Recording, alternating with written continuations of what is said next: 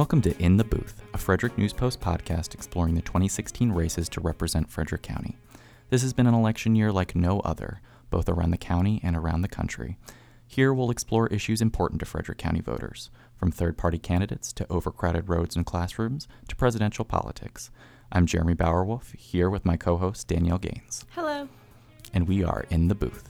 Gladhill Furniture is the only place you need to visit. Save big by taking half off all leather furniture store wide. And this month, you can also take advantage of 24 months 0% financing. Stop by and visit one of our expert design consultants and get luxury for less. 2016 has seen the two least liked candidates in American history rise to the top of the Republican and Democratic tickets. At the same time, the parties' platforms were each pulled further to the right and left by party diehards, leaving some voters in the cold. Which begs the question could 2016 be the year of the third party? Polling shows that Libertarian Party candidate, former Republican Governor of New Mexico Gary Johnson, is drawing votes from both major parties. Could third party candidates bring a greater dimension to presidential debates? Do third parties appeal to a certain demographic? We sat down with New Market resident Walter Olson, who's also a senior fellow at the Cato Institute in Washington, to address some of these questions. Olson, a member of the State Commission on Congressional Redistricting, also talked with us about elections reform. Welcome. Welcome. Thanks for joining us. Um, I was wondering if you could just tell us a little bit about yourself. Well, uh, I have been a Frederick area resident for only about six years. Uh, I have spent my life in the think tank business, writing books about the law, broadly speaking, um, uh, and more recently, a lot about politics in American government. I'm with the Cato Institute, uh, think tank, libertarian think tank in Washington, D.C. Uh, before that, I was with the Manhattan Institute for 25 years in New York City. And part of my claim to fame, if it's such, is that I have, so far as anyone knows, the oldest running blog about law in the world, overlawyered.com. Mm-hmm. And it is a mix of lighter stories about all of the ways people abuse and get away with things in the law. I never run out of material on that. And more serious analysis as well. Mm-hmm. And are you a libertarian? I would say I'm a libertarian, yeah. I should mention that I'm not a lawyer, which is what people always assume. Okay. and are you registered as a libertarian in Maryland? Um, no, I'm a small L libertarian, and okay. I'm registered as a Republican, and I have uh, been an active Republican on behalf of uh, various candidates that I liked. Okay, thanks. Well, we wanted to talk a little bit about the Libertarian Party and the candidacy. So, Governor Johnson didn't get to make the debate stage. Do you think he could have brought something different than the two major party candidates? He would certainly have brought something different. And I think there was a, great regret, even among people who were not necessarily going to vote for Gary Johnson, that his voice was not on there because it would have been a sharply contrasting voice, raising questions that might have been uncomfortable for Hillary Clinton and Donald Trump. Could you give a couple examples? Well, for example, it's no secret that those two candidates are among the least popular that their parties have nominated in many, many years. And in a way, that provides them with a curious strength in that ask people why they are voting for him, and often it's because they don't want her in. Ask them why they're voting for her, uh, they don't want him in. And there is, I'm not going to say mutually assured scandal, but uh, the fact is that both of them have been uh, hit with a lot of worries about uh, their past records. Now, Gary Johnson, uh, although he's different in a lot of different ways, one of them is that uh, he's a two term governor from New Mexico. Um, and I can't name a scandal that anyone has accused him of because apparently he didn't have any that were important enough. And uh, so only when you are in that position can you ask certain pointed questions without it immediately rebounding on you. Do you think it would have also changed the discussion on policies? Oh, for sure. Because the Libertarian Party is not simply organized in order to find a scandal free person and run them. It is organized around a set of ideas about individual liberty. And uh, ordinarily, we think we understand where the Republican and Democratic parties fit uh, on some of these questions of individual liberty. The cliche is that Republicans are more uh, gung ho for economic liberty and Democrats more for personal liberty. And things have gotten very scrambled this year. It's not clear that Donald Trump uh, is. Um, uh, running on a basis of economic liberty. Um, and there are complaints that Hillary Clinton, who has been identified with government surveillance and things, is, may not be uh, as friendly as many Democrats on the personal liberty front. So you have an opportunity here for those traditional libertarian ideas. And although Gary Johnson is a different candidate, he is enough of a libertarian that he would have been sure to raise those issues. Uh, you know, Donald Trump, why unlike all of the previous Republican candidates, uh, don't you have any proposals for shrinking the size of government? Uh, or Hillary Clinton, why is it that you are worse on free speech issues than Barack Obama was? I mean, th- these are sample questions. He would have phrased it differently. But libertarians have this crossover kind of appeal. And one of the interesting results from poll after poll this year has been that uh, when they try to figure out where Gary Johnson's vote is coming from. Mm-hmm. Uh, it has tended to be about evenly drawn from Hillary Clinton and uh, uh, Donald Trump. Now, that's not true of Jill Stein, the other uh, third party candidate, uh, Green. Most polls indicate that virtually all of her vote, uh, if it had to choose between the two major parties, would be going for Hillary Clinton. But with Gary Johnson, you've got this mix. Uh, he was a Republican governor and uh, considered one of the more financially conservative ones. He vetoed, I think, 700 bills, a record of any uh, governor at the time. He uh, is running on concepts like the balanced budget and uh, serious cuts in domestic spending, which you would identify with the Republican point of view.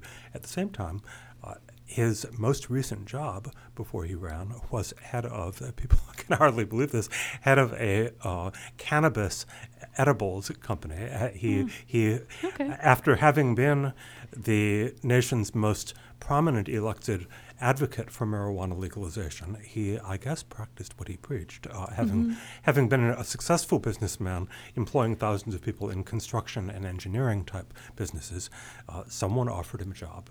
Uh, running this company out, out west, where, where th- such things are legal, mm-hmm. and um, and he took it, and he was doing that. So, so you can see where it, there are parts of it that appeal to both parties, and there are also parts that make both parties a little uncomfortable. They're just not sure they want to go there. Mm-hmm. So, on your Facebook pages, you have a lot of active political discussions, and I read a lot of them. And one of the topics that comes up somewhat frequently is this idea that if you vote for a third party candidate, maybe especially in a year like this where some polls show, well, until like a week ago, they showed that the race was pretty close um, there's this kind of regular drumbeat argument that voting for a third party is a throwaway vote. Uh, what do you think about that, and how do you respond to that? It is exactly what you hear, and it weighs more heavily in close races where uh, it's really possible that either candidate could get in if you're in a close state, like our friends in Virginia, uh, who might be in a state that actually decides a close race. Now, we have, I like to call it the luxury of living in Maryland, a state very unlikely to decide any presidential elections anytime. Mm-hmm. Uh, we had our moment in the sun with the primary, and we're done yeah, now. and um, any election in which it's close between the Democratic and Republican candidate for president is probably a Republican blowout uh, nationally. But so that's part of the answer. Part of the answer is that most people are either voting in elections or voting in states where their vote will not actually uh, uh, even have a one in a million chance of tipping the balance, and where they therefore, I would say, could be free to send a message, free to make a statement, free to lodge a protest. And if you look at it that way, votes for third party candidates actually count more heavily because uh, you can double the Green vote, let's say, if you uh, push Jill Stein from uh, what she ran at four years ago now. Uh, with the Libertarian Party, you could actually get it secure ballot status uh, in your state or uh, at above 5%, which is certainly very possible because most recent polls have been well above that for Gary Johnson. Uh, you get federal matching funds. Now, there are questions whether libertarians should actually want federal matching funds since they're the big budget cutters. but, but even so, you make a difference when you cast a vote for one of these smaller principled parties because it, it can be hard to interpret a vote for one of the major parties. Is it for this policy or that that you, that you were convinced to vote Democratic or Republican? Uh, was it for fear of the one thing or fear of the other? But if you vote for one of the smaller parties, uh, it's much more clearly registering. Oh, so there's a lot of people who think that, um, and small parties send a message to the major parties. You know, political scientists that, who look at this say that there are two main types of, of third party campaign. One of them is the personality type. Teddy Roosevelt creates the Bull Moose Party, or mm. uh, H. Ross Perot runs, and he needs a party to run on. And, and that's pretty well understood. And usually, after that person stops running, uh, the party withers and dies. And then there are the parties that are uh, set up to push an idea. The uh, Socialist Party in the days of Eugene V. Debs um, never got anywhere close to winning for president, and yet, as has often been told, it saw much of its platform adopted by the major parties. The Prohibition Party, an even clearer example of a party that never tended to win elections, but by being there, it reminded people of its issues, first on the way up and then on the way down. Mm-hmm. Um, you know, it, it got its issue adopted as a national constitutional amendment, and then, of course, it was totally uh, rejected uh, some years later. So in that sense, when the libertarian vote goes up from 1% to 8%, uh, one of the possible reactions is that both Democrats and Republicans say those are votes we should be getting or might be getting if we present our message in a way that uh, makes it more appealing to uh, the people who were voting for Gary Johnson. Mm-hmm. So you've seen people making more of those statements in Maryland, voting more third party? Well, it's not so specific to Maryland as that nationally, Gary Johnson's vote, and he ran four years ago and he got 1% then, which classic third party showing when there was not enormous discontent with the main parties, mm-hmm. when there was not this sense of ideological uh, continents moving that there have been this year, where there's a sense that the parties may be realigning towards some completely new format. There was not that sense four years ago. It was a much more conventional. Um, what do you think of Barack Obama after four years? Uh, Mitt Romney was a very familiar Republican, uh, very liked and respected by typical Republican voters, and so you got that 1% of people who were so libertarian that even with uh, some pretty conventional and popular candidates, uh, they still insisted on sending that message. Now, all of a sudden, you see polls in which uh, these days Gary Johnson is getting often 6 or 8% of the uh, vote. A few weeks ago, he uh, scored as much as 11, 12, 13%. And uh, that's nationwide. Maryland uh, tends to be less enthusiastic for Johnson than the average state, lagging behind. It peaked at 9% in one of the polls, maybe Baltimore Sun. Um, turned to either the states out west, Rocky Mountain states, Alaska, where he has often been in the high teens, uh, even 24% in one New Mexico poll where he's mm-hmm. from, uh, and also New Hampshire, some of the other northeastern states, and you find much more enthusiasm. So uh, part of it is that those states are a little more uh, in line with the libertarian message. They have, you know, the, New Hampshire has license plates, live free or die. Maryland mm-hmm. is not mm-hmm. going to have that license plate, let's face it. but um, so, yeah, you've got a more receptive voting population in many of those states.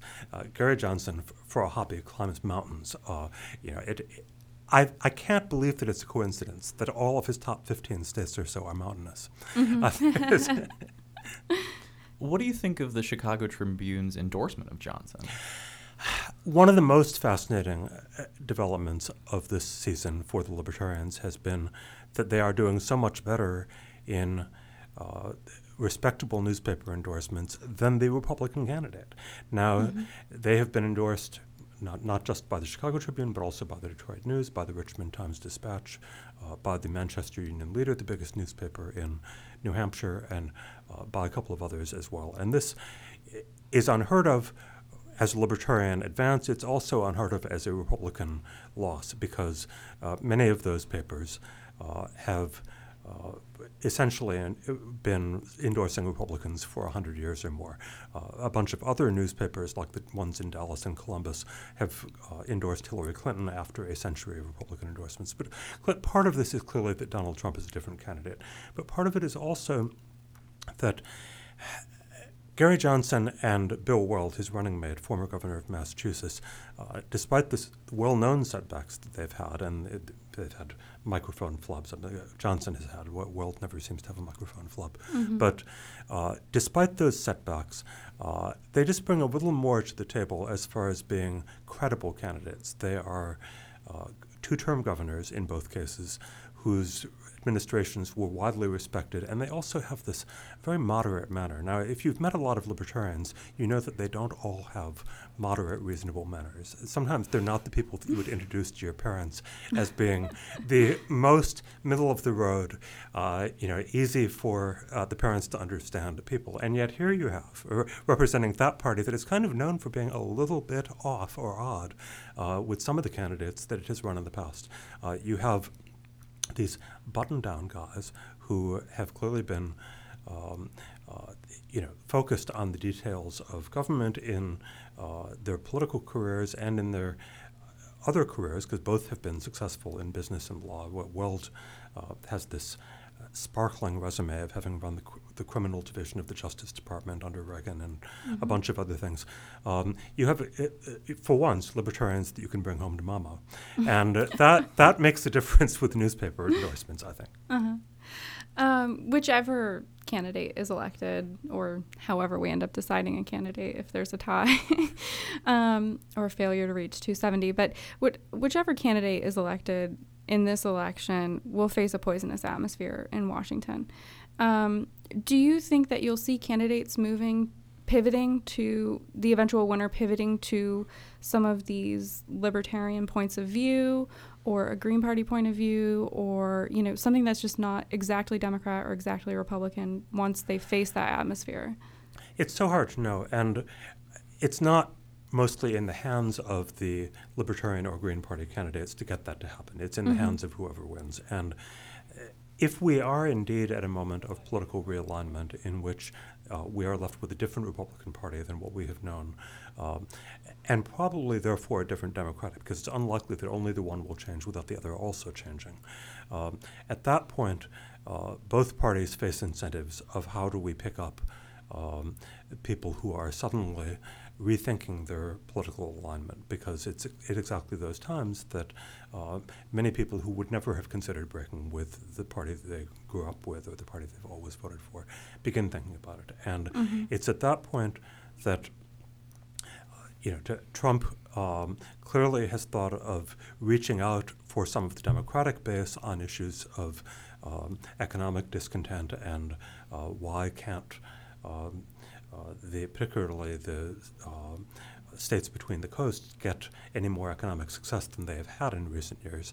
Um, Democrats may at the same time be thinking of, well, if the Republicans are not going to support free trade and not going to support a lot of the issues that um, business has traditionally been interested in, uh, why can't we go in and, and, scoop out more of the Republican profile, uh, well educated, affluent suburban voters? So I think they're thinking of doing those. Um, whoever wins will be in a position of having their formula worked this time and maybe extended. Mm-hmm. What do you think the best way is for third parties to kind of change or break with the two-party system? I mean, what do you start with? You know, down ballots. You know, do you encourage lawmakers with kind of similar ideals to switch? I don't think there is an answer that is very reliable, or else they would have been doing it. And people mm-hmm. advise the libertarians, uh, well, you should run more uh, candidates for lesser offices, which they've been doing. They've done that a lot, actually, uh, without electing much of anybody, uh, certainly in the less friendly states like Maryland, but even in the states where libertarianism is uh, something of a uh, mainstream phenomenon the incentives of the two party system are very, very strong. The so called first past the post um, ballot rule, in which the, voters at the last minute, exactly as, as you said in leading off, uh, Danielle, the um, uh, people don't want to uh, vote for the number three candidate if they could be affecting the race between the number one and two. And now, we do not have, unlike some other countries, proportional representation, which brings its own problems. We don't have the Australian ballot, which brings its own problems, although Maine has actually got a proposition on the ballot for transferable voting, the Australian system, uh, which could change a lot if it is adopted by, mm-hmm. by some state. But what we're left with, by and large, is this first past the post system in which um, everything is set up against the third party, from ballot access, petitioning to get on the ballot, 50 different processes, sometimes fairly easy, other times so onerous that you have to have hundreds of volunteers and spend tens of thousands of dollars. And uh, for the Libertarian Party, uh, and I think for the Greens and others, uh, this ballot access problem in an ordinary year eats up most of their volunteer energy. Not much is left to campaign with because get, getting on and staying on the ballot is so hard. But that's just the beginning. We saw in the debates this year, um, at, I think it's a lovely example of the difference between bipartisanship and nonpartisanship because the Commission mm-hmm. on Presidential Debates is set up as a bipartisan entity. Uh, and everyone thought that was okay if they were thinking as a Republican or a Democrat. Uh, but as you find in the redistricting area, where some states have nonpartisan redistricting and other states have bipartisan redistricting, and the states that have bipartisan redistricting often have the Republicans and Democrats retire into a little room where they carve things up and we'll protect our guys and you protect your guys.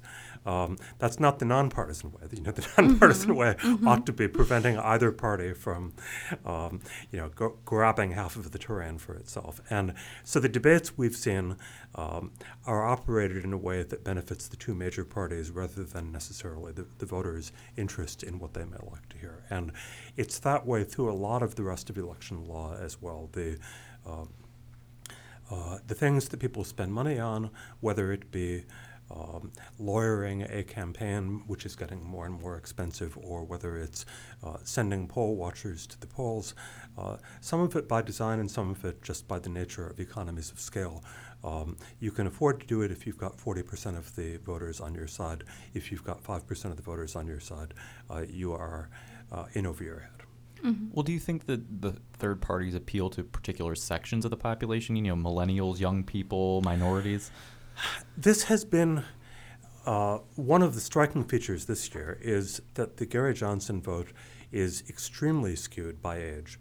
Uh, now, we saw that with Bernie Sanders, and so uh, mm-hmm. we're familiar with the phenomena of someone who polls much, much better with under 30s than with over 50s. And Gary Johnson is, in a, although ideologically very different from Sanders, and not really seemingly mostly drawing the same people, but he's got that same age profile where the over 65s um, would be relegating him to being uh, a true minor party candidate with 3% of the vote or less. And uh, at the same time, uh, during his best weeks, he has been in contention to move into second place among uh, uh the youngest voters. If you turn to uh, particular subsets like active military, uh, sometimes he is in second. Mm. sometimes he's even in first. with Navy and Air Force, particularly, he, he, has been um, performing very, very strongly. So it's something that we um, might possibly even see in Maryland if you break down the, the local vote to places where there's a high Navy and Air Force presence. And so you have, um, whether it be something about the personalities or something about the message, that uh, in this case uh, is having a very uh, lopsided or asymmetrical appeal. Uh, that's not true necessarily of all third party candidates. I don't think it's particularly true of the Greens, for example, who are getting a fair number of older voters as well as younger, who are getting uh, uh, a less dramatic geographical uh, shift than, than the, the Gary Johnson. Uh, you know, 4% in Mississippi and 24% in New Mexico, where uh, it, it's very clear that something about the um, the Rocky Mountain West, other, other than just familiarity from his being from there, is um, is creates voters that are drawn to him. Mm-hmm. Do you know what particular part of Johnson's message might resonate with young voters? I think that's a fascinating question that has not been very well answered. And let me reject the idea that it's the marijuana. I, I don't think there's evidence from a bunch of different races that people will cast a presidential vote uh, either way based on views on marijuana. Maybe some will reject him for that. Very few will make that the reason to vote for someone. Uh, part of his message that I do think is important this year is libertarians believe in more skepticism toward overseas military involvement, not necessarily against it, and Gary has said he's not an isolationist, and he's not ev- not a pacifist, and he's not anything of those, those sorts. He believes in defending our allies under the terms of the, the alliances. He believes that uh, there will sometimes be overseas military actions, which, if I'm getting his three-part test correct, are clearly in the U.S. national interest, uh, have a clear definition of what the mission is that our people are being put in harm's way for, and also have a clear definition of how the mission will end, what constitutes success, failure, or some other way of ending mm-hmm. the mission. And in his critique of the last couple of presidents of both parties for not uh, sticking to that um, sort of screening method for uh, winnowing down the number of appropriate military interventions. And as a result, we wind up w- with a lot of not very successful and not very easy to end military interventions. Um, you know, it was. Uh, certainly a critique of the George W. Bush administration. Um, it can also be leveled as a critique of um, the Hillary Clinton uh, State Department and uh, Barack Obama uh, uh administration.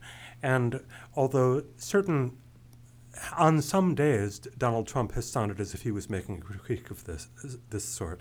On other days, it sounds as if Trump is coming from a completely different direction. You know, let's take their oil, uh, mm-hmm. let's uh, bomb them into the Stone Age. Uh, you know, the, Trump can sound like this uh, before certain audiences and in certain moods, but at other times, uh, you know, let's commit war crimes. I, am editorializing a little bit, mm-hmm. but these are things that Gary Johnson would never ever say. He would never say, um, you know, it, it if I give an un, uh, illegal order to the military, I expect them to obey it. Uh, mm-hmm. uh, you know, so so Johnson is.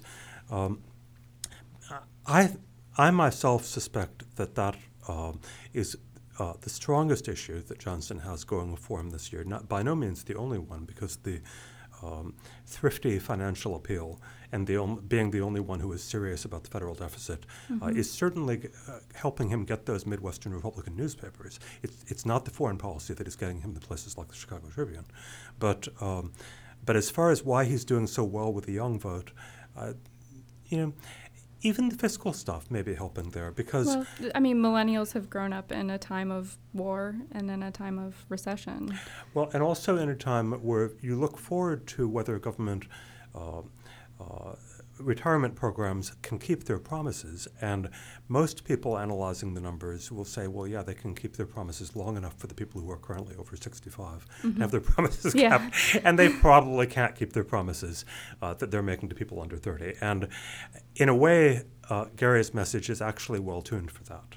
Uh, and I think he gets some traction when he says that in their different ways, uh, both the Democrat and Republicans are in some denial about the sustainability of the promises that have been made uh, on those big government um, uh, entitlement programs. Mm-hmm. Um, I wanted to circle back to something you were talking about a minute ago, which was about um, ballot access. Mm-hmm. There mm-hmm. are a lot of different ideas for in that could wind up increasing third party um, involvement in our political system. So, multi member congressional or legislative districts, or runoff balloting, or campaign spending limits. Um, you know, what do you think about some of those proposals? Do you think that some of them are better than others? Of the ones you mentioned, I can't think of any that would necessarily jumpstart third parties, although they would certainly change the balance of power between the two main parties. Mm-hmm. Uh, the runoff primaries, we know from California and Louisiana that when you have the someone called the jungle primary, the top two placers, as is going on with the California Senate seat right now, mm-hmm. where two Democrats with high vote uh, getters and are now running against each other. Um, that definitely changes the behavior of the two major parties. It has not created an opening for a third party mm-hmm. to uh, get in. With public financing, you know, my own guess is that public financing uh, locks the door even tighter against third parties for a couple of reasons. I think that uh, it tends to limit the amount that is spent on political debate generally, whereas third parties, um, in some cases, will need a big financial jolt to, to, get the name recognition that the Democrats and Republicans inherit to begin with. Um, I think that Larry Hogan's win with public financing is causing a lot of people to go back to the uh, civics books and figure out exactly what public financing may do because it was not predicted to help a Republican beat a Democrat uh, uh, under those circumstances. But it's those issues will um, continue to be uh, debated and both in the courts and in the legislatures, but uh, one of the conditions of our system is simply that the decisions will mostly be made by people who don't have the interests of third parties at heart. Mm-hmm. And they're not they're not likely to steer us into some rules that are great for third parties. And I wanted to ask you one more thing before we go. You um, served on Governor Hogan's redistricting commission, and you know, thus far, uh, nothing has happened. Uh, where do you think things are with that? Do you think we could give it another push next year? Well, don't say nothing has happened, because of course a lot has happened in people's minds. And uh, one thing they've seen was that despite uh, the uh, creation of a proposal, and I'm very proud of what the commission did, we had. Uh, a uh, very diverse and well qualified panel, and uh, bringing many different points of view about what good redistricting would mean. And we kept together, except for the two panel members appointed by the legislative majority, we kept together everyone else to support a plan that, so far as I know, has been praised by every newspaper to write about it in the state of Maryland. And so part of it is that we could, um, in being unable even to get a floor vote from the majority and being able, unable to get even um, uh, a counter plan that would be uh, put up as you know amendments and you know let's vote on ours versus yours. Um, that was in itself a message that uh, uh, I think was uncomfortable for many people in the majority party because we know that a lot of Democratic voters and activists want a fairer system. We know that partly because candidates like Heather Mizeur and Peter Franchot um, have run on that basis, saying that they were running against the party establishment in Annapolis and often done very well with that sharp critique of them. Uh, we know that the Democratic members in Annapolis uh, from places like Montgomery County hear back constantly from their own constituents, their loyal Democratic constituents, saying, This is ridiculous. We now have the worst state in the country on this. This must stop, not in our name, not in our name. Mm-hmm. And so I think that. Uh, we should not see it as a stalemate. We should not see it as a logjam. We should see it as something perhaps like a logjam actually, which is that once someone comes in and knocks the right log out of there, all of a sudden you have hundreds of logs uh, uh, flowing downstream very quickly. It may take the right Democrat running in the right race to uh, rally the issue. It may take um, someone in the legislature to say enough is enough and we're going to get ahead of this issue so that voters associate us with reform. Um, or it might take at some point Republicans electing more people to Annapolis because that's another thing that could happen if Republicans build up their representation a little bit uh, to be able to sustain a veto by Governor Hogan uh, then the Democrats do not feel that they have all the cards in their hand and much better chance that they will come to the negotiating table. So, yeah, I'm being a little bit partisan about this. Uh, but at the same time, I've talked with, with, so many of my Democratic friends who essentially want the same thing that I want out of the system is, uh, n- rules that are fair uh, to voters rather than fair to incumbents. Mm-hmm. Well, if that happens, we'll have to bring you back and talk about it. Thank you for coming today. Thank you. Thank you. In the Booth is produced by Graham Cullen, Chris Sands, Jeremy Bauer-Wolf, and myself. Our theme music is courtesy of FNP reporter and rocker Kelsey Luce. If it's politics and it's Frederick, we hope you'll join us for the conversation in the booth.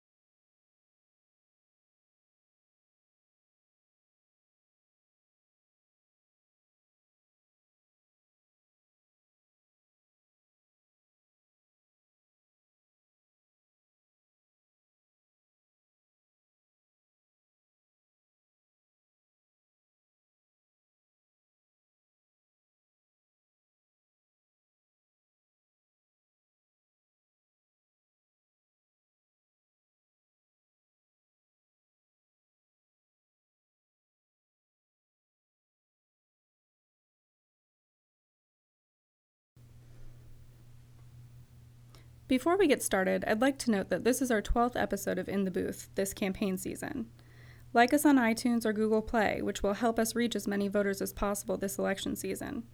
We hope you'll encourage your friends and family to join us here in the booth.